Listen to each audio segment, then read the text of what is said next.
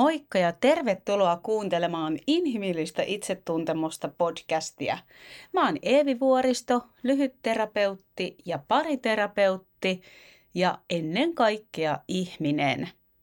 Ja tänään tällä podcastilla haluaisin puhua sellaisesta teemasta kuin muutos ja mitä kaikkea oikeasti sellaisiin muutoksiin ehkä kuitenkin vaaditaan. Ja hyvä tietysti heti sanoa, että ainoa ihminen, ketä me voidaan oikeasti sillä lailla muuttaa, ja ehkä mä vielä peruutan, että ei me voida sillä lailla meidän persoonaa muuttaa, tai ei me voida poistaa jotain sellaisia yleisinhimillisiä asioita tai tunteita itsestämme, mutta meidän käyttäytymistä ja meidän valintoja ja meidän näkemyksiä ja niin kuin monenkinlaisia asioita elämässä voidaan muuttaa. Ja nyt tietysti kun itse teen paljon töitä parien kanssa ja myös yksilöiden kanssa ja niissä monesti näkyy, että halutaan muutosta johonkin suhdedynamiikkaan tai joissain tilanteissa vaikka erityisesti yksilö vastaanotolla, niin keskitytään siihen omaan muutokseen. Ja tietysti siis itsehän olen myös elämässäni monen näköisiä mu- muutosprosesseja käynyt välillä hyvinkin kivuliaisten prosessien kautta ja todella sellaisten tilanteiden kautta, että on todella ollut niin, että en, en niin kuin mitenkään haluaisi tai tahtoisi, mutta joku ehkä aiempi käsitys on jotenkin särkynyt tai on tullut sydänsuruja tai joku tällainen sisäinen paine on käynyt niin kovaksi, että ei ole enää tavallaan pystynyt estämään sitä muutosta. Eli en siis todellakaan nyt puhu mistään ylhäältä päin, vaan todella ihan myös siitä, että tiedän itse, miten saakelin monenlaisia tunteita ja ristiaallokkoa, kaikki tällainen voi olla muutosten äärellä. Ja tiedän myös ihan liian hyvin, mitä on keskittyä siihen, että jos vaan toi toinen muuttuisi tai jos vaan tämä joku tilanne muuttuisi tai jos jotkut olosuhteet vaan itsessään helpottuisi ja samalla ehkä liian monta kertaa on jotenkin joutunut polvilleen sen kanssa, että, että todella, todella mä aina taistelen jotain omaa muutosta vastaan sillä, jos mä liiaksi keskityn niihin toisiin. Ja samalla se on inhimillistä, ymmärrettävää, mutta silloin me pysytään jossain ehkä sellaisessa tutussa tilassa ja jähmelössä ja, ja mudassa ja siellä välillä pitää olla ei, ei muutokset ole koskaan pelkästään vaan jotain sellaisia riemukkaita tahdonvoimaprosesseja, vaan ehkä jopa se on osa sitä muutosprosessia, että jotenkin viimein tulee sen äärelle, että kun mä en voi muuttaa toisia, mä en voi muuttaa näitä jotenkin ympäristön olosuhteita ainakaan ihan silleen sormia napsauttamalla, että se vaatii toki niin kuin voi, voi vaikka muuttaa ja monenlaista voi tehdä, mutta se ei ole mikään semmoinen kauhean nopea ratkaisu, niin mitä jos mä kääntyisin sisäänpäin? Ja siitä ehkä oikeastaan päästään siihen, että ajattelen, että muutosprosesseissa me tarvitaan syvää itserehellisyyttä – että mitä tässä oikeasti tapahtuu. Ja se tekee muutosprosesseista joskus haastavia tunnetasolla ja psyykkisesti, koska se syvä itserehellisyys on tietyin tavoin myös sitä, että me ehkä luovutaan jostain fantasiatarinoista. Ja otetaan tästä nyt vaikka joku esimerkki mitä tällainen muutos voisi olla nyt vaikka, koska edellisillä jaksoilla on puhunut näistä traumakiintymyssuhteista ja tällaisista, että jos tietää, että on vaikka suhteessa, joka ei ole sellainen suhde, missä voi hyvin, niin mitä tämä syvä itserehellisyys sit on, jos me todella ollaan luovuttu viimein siitä, että hei, että mä en voi tuosta aikuisesta ihmistä, ihmisestä kasvattaa aikuista ihmistä, mä en voi muuttaa häntä niin, että hän kohtelisi mua paremmin ja sitä kautta mun olo helpottuisi, vaan se syvä itserehellisyys kohdistuu ennen kaikkea siis minuun itseeni. Ja tämä kysyy sitä, että me pystytään ehkä vähän ravisuttelemaan tai luopua tai joskus jopa rikkoa niitä sellaisia tarinoita, mitä meillä on ollut, että ei, mutta kun tämä on se mun love of my life tai tämä on se mun the one, et, tai meillä on niin syvä tämä yhteys, että mitä niin kun tarinoita ehkä siinä päällä on, joiden tavallaan turvin ehkä kieltäytyy näkemästä niitä eri realiteetteja, joita esimerkiksi voi olla se, jos mä mietin vaikka tilanteita, mitä olen itse kuullut vastaanotolla tai tilanteita, joissa olen itse elämässäni eri vaiheissa ollut, niin se voi olla vaikka sitä, että hei, että nämä suhteen realiteetit on silti se, että meillä ei ole yhtään tasaista viikkoa. Ja mä en nyt tarkoita tasaisella sitä, että e- ei jotenkin, ettei saisi olla mitään kärhämää koskaan, mutta idealla, että jos siellä on viikosta toiseen sellaista intensiivistä draamaa ja hylkäyksiä ja valheita ja yksinjättöä, niin ne tarinat siitä meidän upeasta sielunkumppanuudesta, niin ne tarinat, ne jää aika köykäisiksi niiden realiteettien jälkeen. Eli miten jotenkin pysähtyy sen äärelle, että mitä tässä tapahtuu, mitä mä itselleni kerron tästä, mitä tässä tapahtuu, mitä mä tässä todellisuudessa tunnen, vaikka mä ajattelen, että miten tämän pitäisi olla. Ja tällainen itserehellisyys, niin se vaatii jo jonkun verran sellaista myötätuntoa. Se on niin valtavaa rakkautta itseä kohtaan olla itselle rehellinen.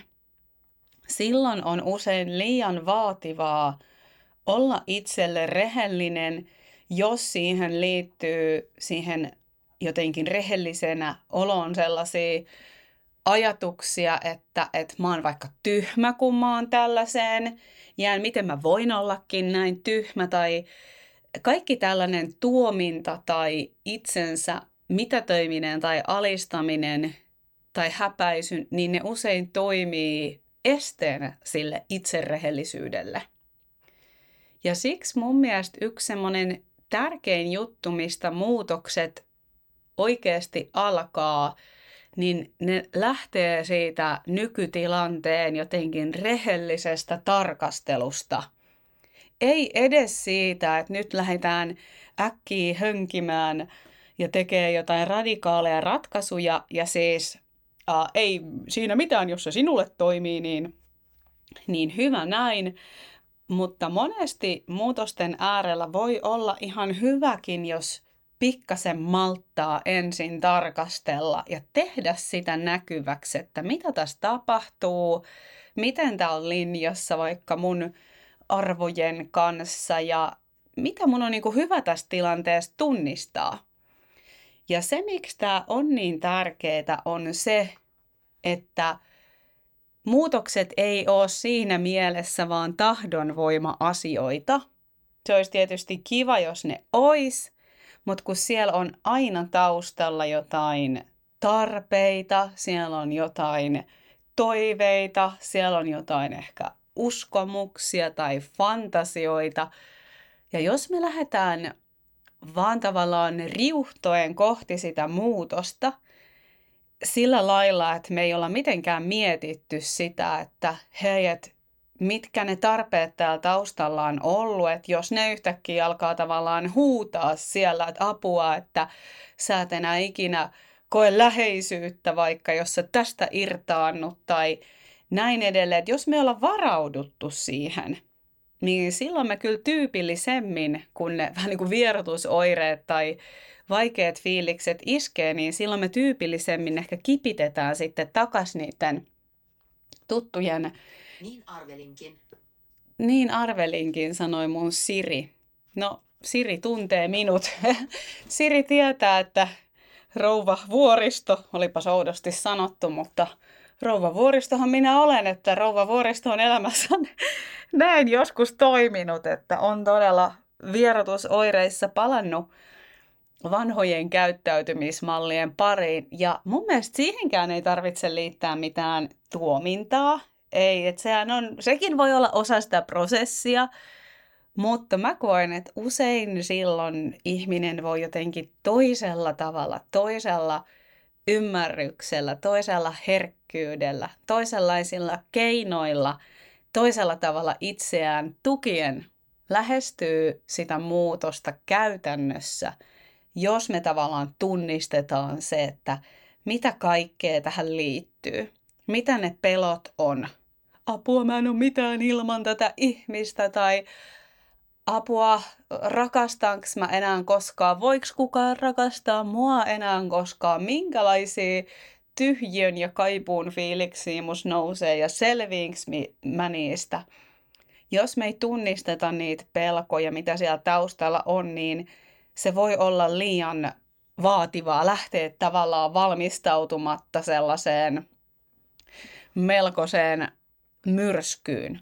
Ja siis samalla ehkä mä oon täällä vaan tällainen varoitteleva kukkahattu täti, mutta usein tällaiset syvät muutokset, niin ne kyllä kysyy ihmiseltä aika paljon sellaista nöyryyttä, itserehellisyyttä ja todella sen katsomista, että mitä mä tästä asiasta on saanut, mitä mä nyt kuitenkin haluan muuttaa harva asia on pelkästään niin kuin jotenkin, koska yleensähän jos me halutaan jotain muutosta, niin usein siinä on kyseessä, että me halutaan lopettaa jotain toimimatonta tai halutaan mennä kohti jotain uudenlaista ja toimivampaa. Ehkä tyypillisempää se on, että varsinkin kriisien äärellä me havahdutaan siihen, että mikä on, mikä on sattunut ja mikä ei tavallaan enää voi jatkuu näin, että, että tullaan niihin sellaisiin tullaan jotenkin, se, seinä vaan tulee vastaan, että ei vaan enää pysty. Niin, että mitä mä olen tästä kuitenkin aiemmin saanut? Mikä musta on ehkä kiinnittynyt tähän? Ja mitä se on, mistä mä taas luovun, jos mä lähden tälle muutoksen tielle? Koska muutos on kuitenkin aina jostain luopumista – Samallahan siellä on mahdollisuudet saada ja tavallaan transformoitua, ei niin kuin uudeksi ihmiseksi, mutta ehkä uudemmaksi versioksi itseään on mahdollisuus kokea semmoinen transformaatio, josta se perhonen, joka sieltä toukasta ne siipensä avaa, tämä perhonen osaa muuten laittaa myös rajat tämä perhonen ei muuten enää jahtaa rakkautta sieltä, missä sitä ei ole saatavilla. Ja samalla niin, huh, miten pelottavaa se voi olla, varsinkin jos kyseessä on asia, mistä meillä on mitään kokemusta. Se on ihan niin kuin sellaista vierasta maaperää ja siksi tällaiset prosessit, niin ne usein vaatii enemmän aikaa, mitä me haluttaisiin niille ehkä antaa. Se on ainakin mun oma kokemus, että mun mielen aikataulu muutosten suhteen on ollut aina ihan toinen kuin, että mitä ne muutokset sitten jotenkin käytännössä on. Ja tästä sitten ehkä päästään tällaisiin termeihin kuin realisaatio ja aktualisaatio. Realisaatio on sitä tietyin tavoin niin kuin älyllistä oivaltamista ja toki realisaatio voi liittyä myös kokemuksellista oivaltamista, että vaikka nyt sitten tajuaa, on itselleen rehellinen jossain, että ei vitsi, mulhan toistuu tällainen kaava. Ja nämä realisaatiot on todella tärkeitä. Mehän ei voida muuttaa sellaista, mitä me ei tunnisteta, vaan sellaista, mitä me tunnistetaan, me voidaan muuttaa. Mutta silti se pelkkä realisaatio ei riitä, vaan se todellinen muutos, niin se on aktualisaatiota, eli mitä, mitä tämä on, kun tämä tulee käytäntöön. Ja vitsi se aktualisaatio, niin se ei taas ole mikään yksi napinpainallus tai yksi oivallus, vaan se aktualisaatio, todeksi eläminen, niin se on todeksi elämistä tässä ja nyt, tänään, huomenna. Mitä tämä mulle tarkoittaa? Jos mä oon vaikka älyllä oivaltanut, että hei, mulla on sellainen taipumus, että mä lähden jahtaamaan ihmisiä yhteyteen, koska mä vaikka koen, että mä en itsenäni riitä ja kukaan ei valitse minua, että minun pitää saada ihmiset tajuamaan, että miten rakastettava mä olen, niin jos tämän vaikka älyää, älyää, äh, niin jos sen oivaltaa sen realisaation kautta, mahtavaa. Mitä tämä tarkoittaa mulle tänään, jos mä tunnistan itsessäni sen impulssin? Meillähän todella voi olla tilanteita, että me ollaan tunnistettu joku asia älyllä ja silti me toimitaan vielä sillä vanhalla tavalla. Ja ei mitään tuomintaa taas siitäkään. Tuomitseminen ei ole asia, mikä muutoksissa ihan hirveästi auttaa. Se taas, mikä mun mielestä on todella tarpeen, on se, että harjoittelee tuntemaan ne seuraukset. Miltä se mulle tuntui, jos mä lähinkin taas jahtaamaan jotain ihmistä, vaikka mä tiesinkin jo. Ja mä väittäisin, että näin käy meille kaikille. Tietäminen on aina paljon helpompaa kuin todekseläminen ja siitä ei tarvitse tosiaan itseään niin kuin sillä lailla dissata. Näin se vaan on. Mutta et miten oppis jäämään ehkä itselleen silleen lempeästi kiinni, että hei, että tota, nyt kuule on niin, että sä tiedät jo paremmin kuin tämän. Sä tiedät jo paremmin. Ja jos me ollaan tehty se itserehellisyyden pohjatyö, että me muistetaan, että okei, no silloin kun mä teen tätä jahtaamishommaa, niin silloin mulla on itse asiassa pinnan alla vaikka hyvin yksinäinen olo tai oikein sellainen rakkauden nälkätila päällä, että, että mä kaipaan ja janoan sitä rakkautta. Tämä on ymmärrettävä tarve. Tämä mun lähestymistapa vaan on toimimaton. Miten mä voisin jotenkin kuulla sen tarpeen ja olla itselleni jotenkin aidosti aikuisena tässä, ilman että mun tarvitsisi toistaa sitä kaavaa, mitä olen aina toistanut. Ja samahan voi mennä myös vaikka vähän niin kuin toiseenkin suuntaan, että se myös voi olla muutos, jos on vaikka tottunut elämässään siihen, että hei, mä rakastun aina emotionaalisesti etäisiin ihmisiin ja äh, jotenkin olen se, joka aina haluaa sitä suhdetta enempi kannatella ja jos on ollut vaikka dramaattista suhdehistoriaa ihan tälleen kaverin puolesta, tässä vaan kyselen ja kerron, että harjoitteleekin sellaista, että, että mitä se olisi, jos lähtisi oikeasti luomaan turvallisempia ja vakaampia suhteita ja mitä jos jotenkin vaikka tutustuisi ihmisiin, jotka on tunnetasolla saatavilla ja selkeitä ja siihen ei tarvitse kuulua mitään kryptisiä, alitajuisia ihmissuhdepelejä, niin tämäkin on muutos. Ja vaikka ehkä ensimmäinen reaktio voisi olla järjellä sille, että hei, toihan on tosi toivottu muutos, niin alitajunta voi silti olla sille, että mitä hemmettiä sä teet. Tämä on aivan tuntematonta maastoa, ei kiinnosta, mikään ei syty, sukat ei pyöri jaloissa. Että tota, et ei, mä oon aina edennyt nopeasti ja mä aina tartten ne ilotulitukset ja reivaavat sukat, niin joskus se muutos voi olla, ja riippuu tietysti aina ihmisestä, että mitä ne meidän kenenkin kaavat on, mutta yleisesti ottaen niin muutos on meille jotenkin outoa ja mysteeristä ja me ollaan jonkun uuden ja hämmentävän äärellä. Ja usein ihminen elää tavallaan sellaisessa vähän ristiriitaisessakin, tai siellä voi mielessä tai koko olemuksessa olla erilaisia osia. Siellä voi olla osa, joka on silleen, että hei, muutos, hurray, haluan ottaa vastuun itsestäni, haluan enemmän turvaa, haluan selkeyttä ja kaikki kunnia sille osalle. Ja sitten siellä voi olla se osa, joka taas ihan hirveästi pelkää muutosta, koittaa jopa sabotoida sitä, ei tietoisesti, vaan nimenomaan alitajuisesti.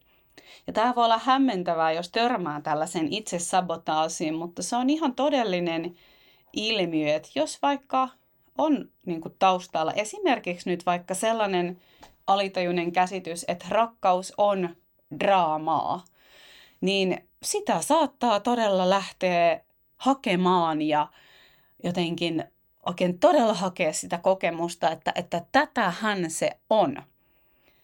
Ja tästäkin syystä mun mielestä se muutos kysyy meiltä niin paljon sitä itserehellisyyttä, se kysyy armollisuutta ja se kysyy tietyin tavoin sellaisten erilaisten ehkä impulssien tunnistamista itsessä. Niin kuin jokainen tietää, joka vaikka elämässään miettinyt, että eroanko vai enkö, irtisanonko itseni työstä tai mitä näitä kaikkia tällaisia asioita onkaan, niin siellähän on tosi ristivetosia ajatuksia, että niin vai näin, näin vai noin ja ne on monesti psyykkisesti aika rankkojakin ne vaiheet meidän mielelle, kun siellä on niin ristivetosia ajatuksia. Ja ehkä tämä olisi oman keskustelunsa aiheet, mitä tällaisissa tilanteissa sitten tehdä. Ja voin jo heti sanoa, että mulla ei ole mitään kolmen kohdan vastausta siihen, mutta tiedän omalla kohdalla, kun tällaisia isoja vaiheita on omassa elämässä käynyt, että on ollut hyvin isoja kysymyksiä siitä, että minkälaisia valintoja tekee, niin niissä kohdissa, jos missä on täytynyt sietää sellaista, että juuri nyt mä en, en tiedä, mutta mä olen selkeästi jossain muutoksessa itseni kanssa, että jokin ei voi jatkua ennallaan. Onko se muutos mahdollista tässä tavallaan näissä nykyisissä raameissa vai tarvitaanko siihen muutokseen myös jotain tavallaan ulkoisen muuttamista ja kuka minä olen, ketä ketä tämä muutos minusta kuorii esiin, mitä se on minussa taas jättämässä taakse, että huh, kyllähän niissä paljon sisäisesti tapahtuu. Eli jos olet keskellä jonkun näköistä muutosprosessia, niin täältä ihan hirveästi myötätuntoa. Toivon sulle myös kärsivällisyyttä. Toivon sulle ennen kaikkea sitä itserehellisyyttä ja toivon, että maltat jotenkin huolellisesti tutkia sitä, että mitä siinä, mikä nyt on, mikä, minkä äärellä muutosta ehkä pohdiskelet, mikä siinä on palvelu, mikä siinä on toiminut. Ja toisaalta sit myös sitä, että mitä, mihin se muutos sua kutsuu, mitä tunteita, pelkoja, epävarmuuksia se muutos ehkä herättää ja mitä se aktualisaation harjoitus sulle voisi olla. Ja siinä mun mielestä on hyvä tietää, että se tosi elämässä se on myös kompurointia, se on, se on myös erehtyväisyyttä, se on hakemista, se on tutkimista.